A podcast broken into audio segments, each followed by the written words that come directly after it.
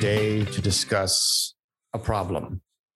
Perhaps not a problem in the sense of something dire, but, you know, in terms of hashtag first world problems, this is something I wanted to talk about because I think it affects not just the glorious sport of baseball, but it affects sport in general. And I have a basketball game to go to at 11 a.m. tomorrow to watch a bunch of five-year-olds run around and not reach the hoop. So this is of particular interest to me. And I file it under the category of being a grown-up's hard. Get used to it. So we're talking, of course, about the mercy rule, the slaughter rule, the knockout rule, the skunk rule, which states that it ends a two-competitor sports competition earlier than the scheduled endpoint if one competitor has a very large and presumably insurmountable scoring lead over the other. It's called the mercy rule because it spares further humiliation for the loser. It's common in youth sports in North America where running up the score is considered unsportsmanlike. It's especially common in baseball and softball, in which there is no game clock and a dominant team could, in theory, continue an inning endlessly. And what sparked this was what Tony La Russa from the White Sox did the other night against the Minnesota Twins, where he was 15-4 in the ninth inning. And rather than simply let the Minnesota Twins cry uncle, give up, end the game, move on with our lives, he insisted on running up the score because of his out of touch, or as Mr. Jones was saying earlier, the unspoken rules of baseball. It happens also in other sports where there's a mismatch between teams like football. Go ahead. Well, setting the stage about what La Russa did on, I think it was Tuesday or Wednesday. Yeah, give us a breakdown. We're talking about, so White Sox versus Minnesota. Minnesota wasn't playing very well for the day. I didn't watch the game, but the score happened to be 15-4, I believe.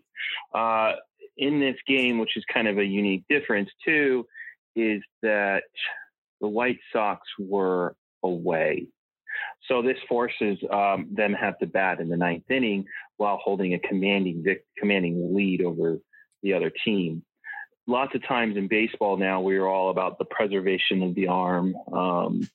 And you will see teams, if you are losing by a double-digit margin, you will put a position player on the mound to just throw lob balls out there, get the three outs, let's go home. In this particular case, what happened is what La Russa, what in this case is that CC Sabathia came out and railed against Tony La Russa for not controlling his players. And what this means is the player in question had a 3-0 count. And what he did is typically with a 3-0 count, this is a very controlled position by the coach in the game, whether you can swing away, you can give the sign hold, to not swing, take the pitch, take the walk. In this particular case, Tony didn't, I believe, give a sign to take. He just let the players play, which maybe be an old school way of things, not to control the game. In the particular case here, the batter swung and parked the ball over the center field fence off a positioned player pitcher. So what the unspoken rule here is let the game end, take the walk, just get into a double play. Let's go home. Let's stop, playing anymore. And so what it is that if the walk would have happened, the embarrassment necessarily wouldn't have been so substantial to Minnesota. By hitting a home run, it really does kind of beat them down a little bit further. And in doing so, it takes a bad beat.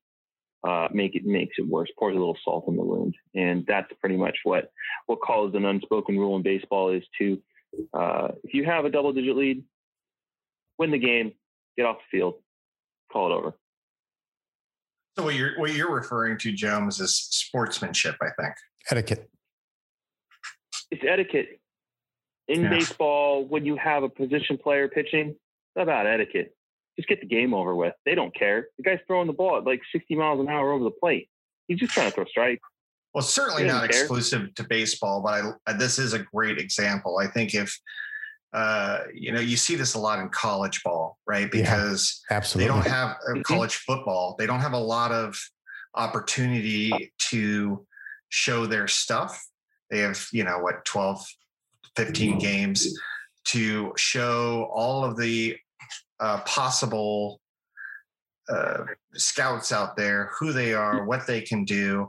Oh, and also there's some arbitrary, ridiculous voting system that tells them whether or not they're going to make it into the championship game or not. So you see these ungodly blowouts where, you know, you're beating a team in the fourth quarter by 55, 60 points, and you're still throwing the ball and you're still twisting the knife. And those teams will come back and say, you know, everything from it's dangerous, you're going to hurt somebody, to, you know, this is bad sportsmanship. Why are you doing this? The problem is that it's set up in a way that rewards them for doing that.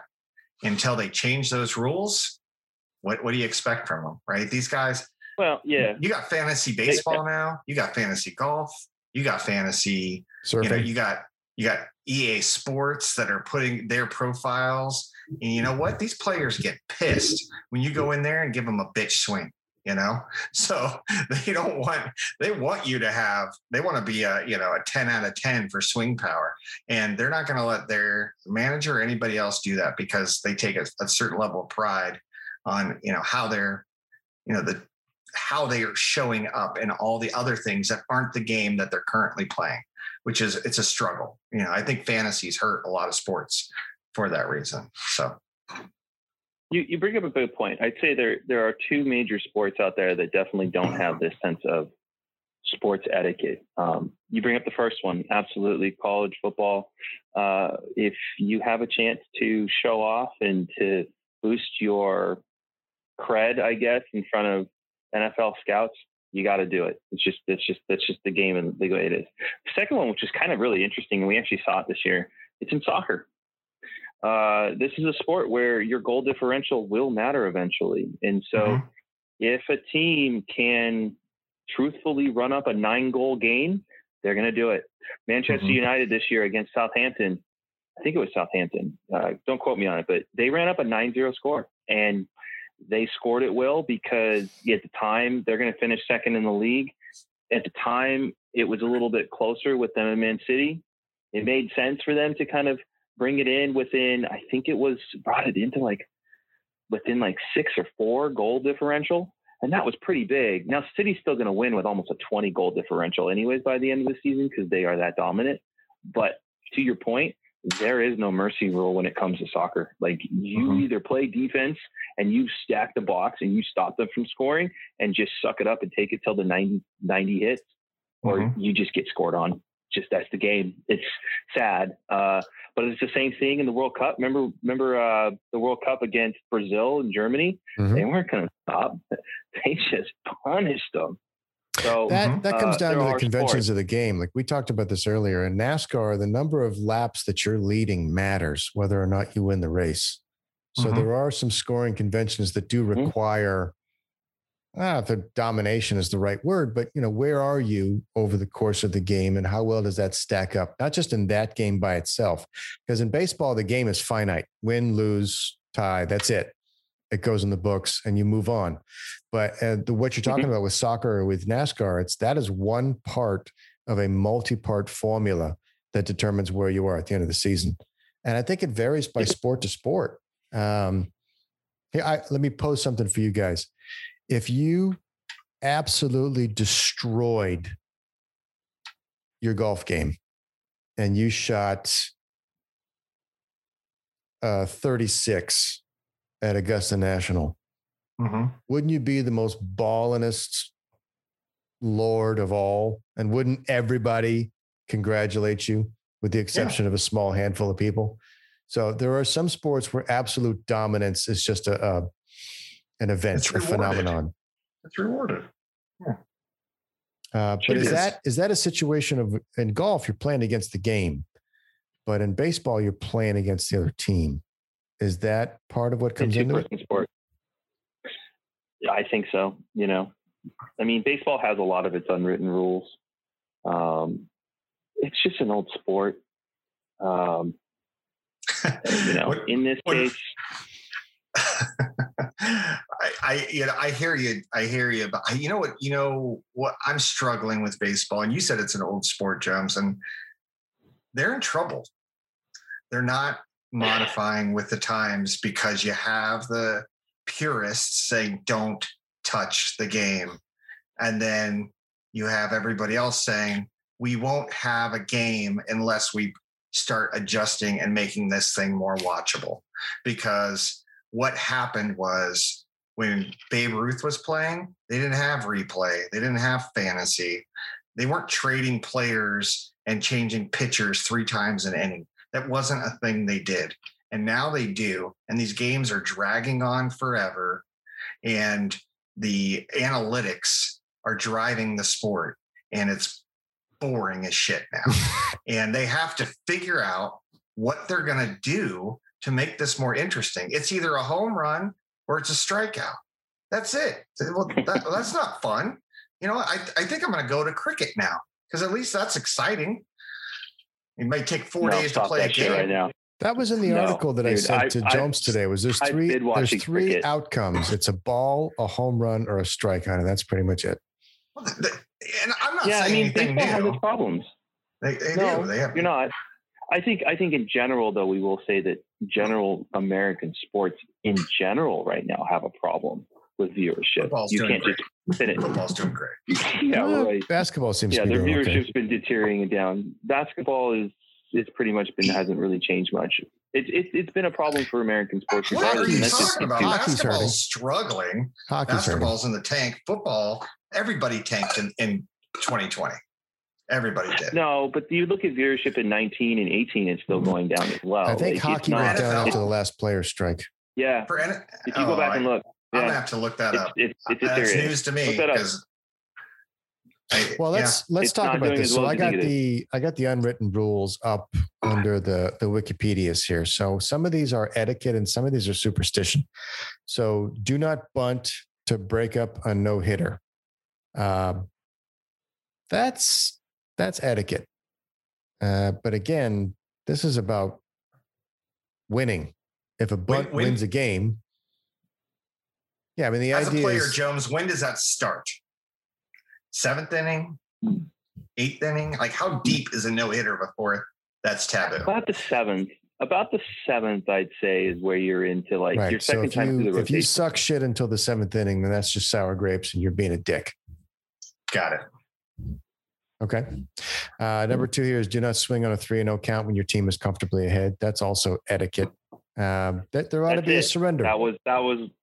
That's what we're talking about here. There ought to be a surrender. Like if the other team goes, that's it, we're done. We don't want to do this anymore. Then they walk off the hole. They pull an Uncle Frank, they pick up their ball and they walk. Like if this is, we have to make it until the 9th inning and the scores don't matter because it's either a W or an L, then end the game, throw in the towel, call it a day. That to me seems like an equitable solution. If Minnesota knew they were done, and they knew that they couldn't make it back, and the game was over, then all you're doing is keeping a bunch of people awake. You know what? That's entertaining to me. That guy just broke the rules, and that is entertaining to me.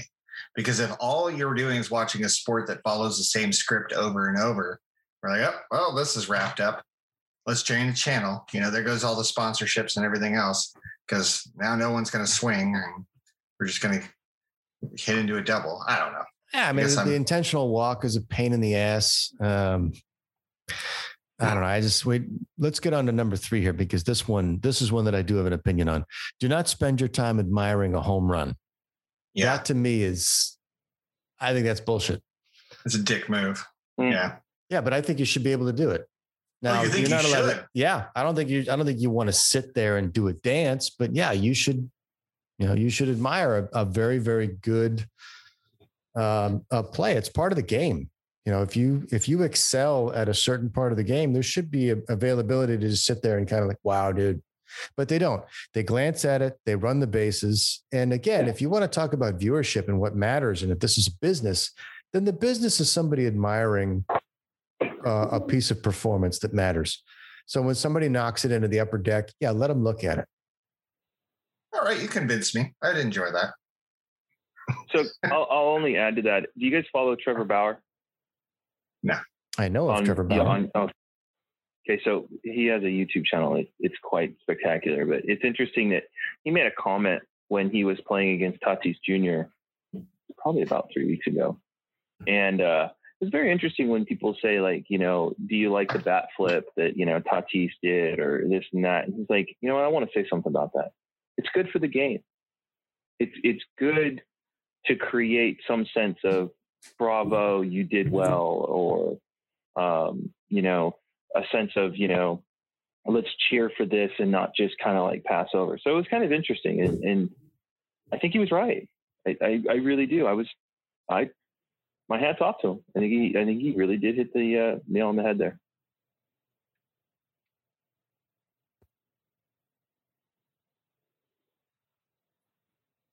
What's going on here?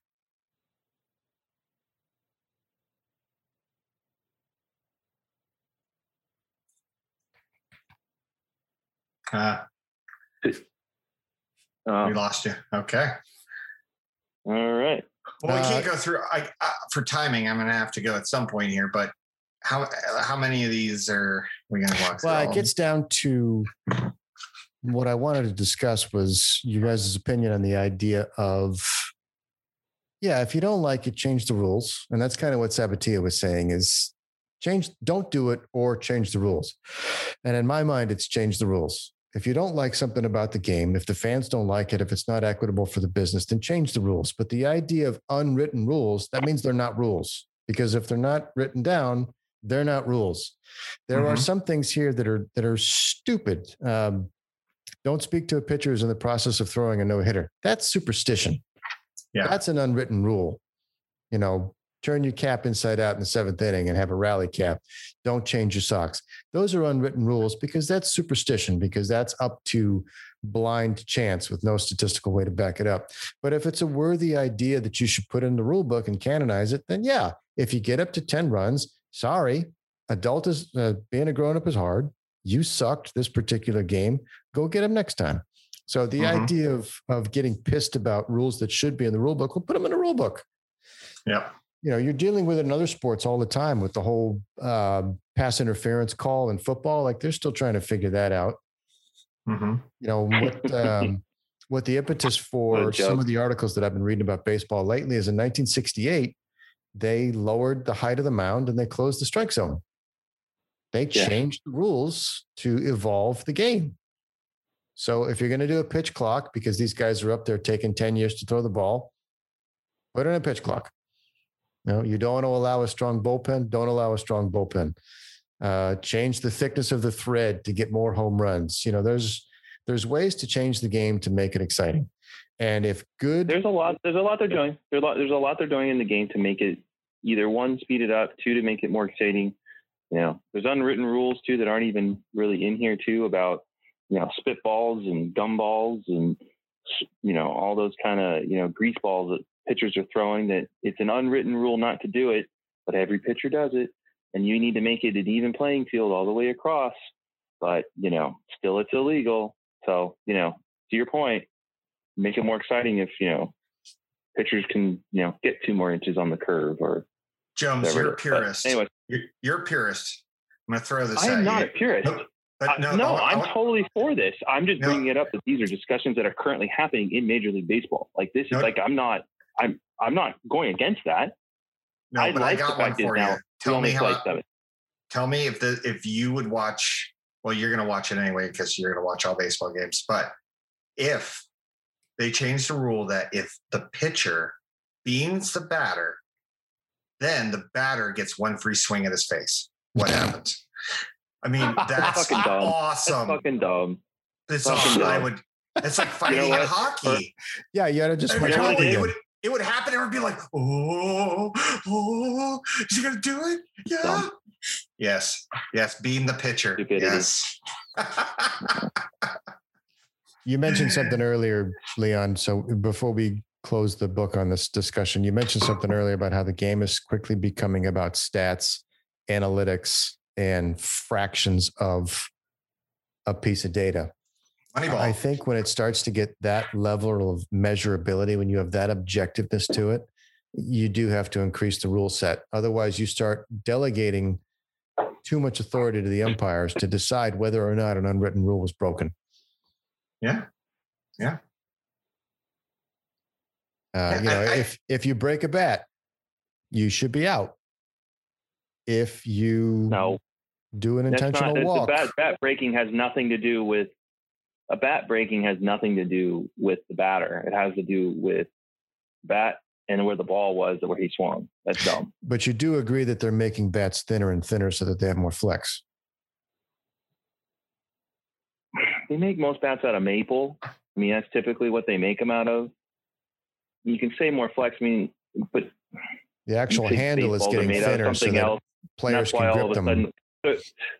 So what you're telling me, instead of the baseball being what changed to last year, it wasn't the baseballs that they were changing so the balls flew out further. It was the baseball bats. Both. The first I heard of that kind of theory. Both. So I listen a lot to Black Science Man. I listen a lot to Neil deGrasse Tyson, and him and Bill Nye go in depth on this because Bill Nye is a serious baseball fan. They changed the thickness of the threads, which changed how the baseball flew, which allowed for the more home runs. Mm-hmm. The whole juiced balls thing turned out to be a change in the thread and how they threaded the baseball. The other one that I listened to that I really liked was players are starting to get to the point now where they want as thin a bat at the handle as possible, because it allows for tighter grip and it allows for more whip, a la golf clubs that have a little bit of spring to them. The danger of that is because you have to have a certain amount of thickness in order to make contact with the ball, but where you run into trouble is the thickness of the contact point to the thinness of the handle. That weak spot in the middle causes the bat to break. And while bats breaking are annoying and expensive, there's also a safety hazard if a shard of a bat goes in the stands or if it goes after the pitcher. Bullshit. When the fuck have you ever seen an actual, didn't. Not a fan. A fan gets hurt when the actual whole bat leaves. And that's why they extended the fencing. And that's because of balls too. But I've never actually truthfully seen a bat come back and actually impale a player.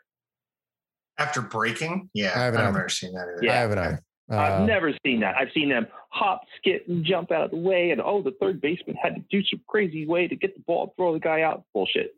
And for me, that makes it more exciting. I say make it as whippy and thin as possible. Yeah, so clearly you need to be watching UFC and hockey. Out there with a guy firing balls at them as they hit a ground ball. It's you got to get two balls to get one out. Well, so the bottom of the article here says punishments for violating the unwritten rules include beanball wars, and then beanball wars lead to bench clearing brawls. Now that's kind of exciting because it goes at our gladiatorial need for human conflict. But if you want that, then go to UFC or watch hockey, because hockey, they expect you to fight. They just let you fight, and the refs got out of the way and said, all right, let them do their thing, and then throw them in the box for 5 minutes. And that's part of the sport. They don't let you fight in basketball, and you've seen basketball fights. They're not attractive. They don't let you fight in soccer, and you've seen soccer fights.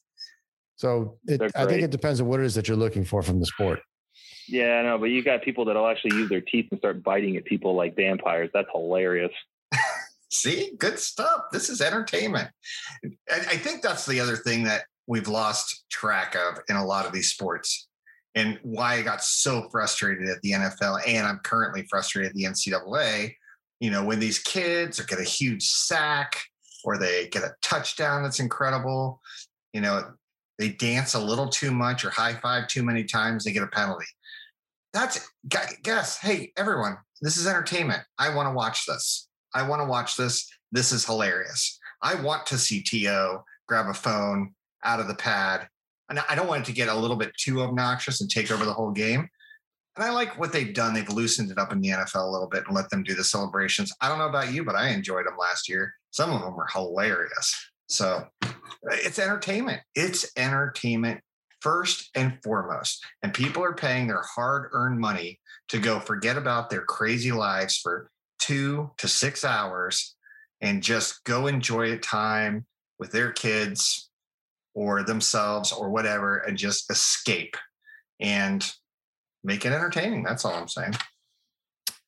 Sports being escapist is probably thousands of years old. So we could probably agree on that. 2,000-3,000 years old. Yeah. I mean, that's what the gladiatorial games in Rome were, that was their sport. Yep. That's it. And good discussion, boys. I enjoyed it. That wraps up our Make It a Double section, boys. All day. And I love that we don't agree. It's more fun. Oh, yeah, we totally don't. We don't agree. Oh, I think everyone understands that we don't agree, and that's good entertainment. See, that's entertainment.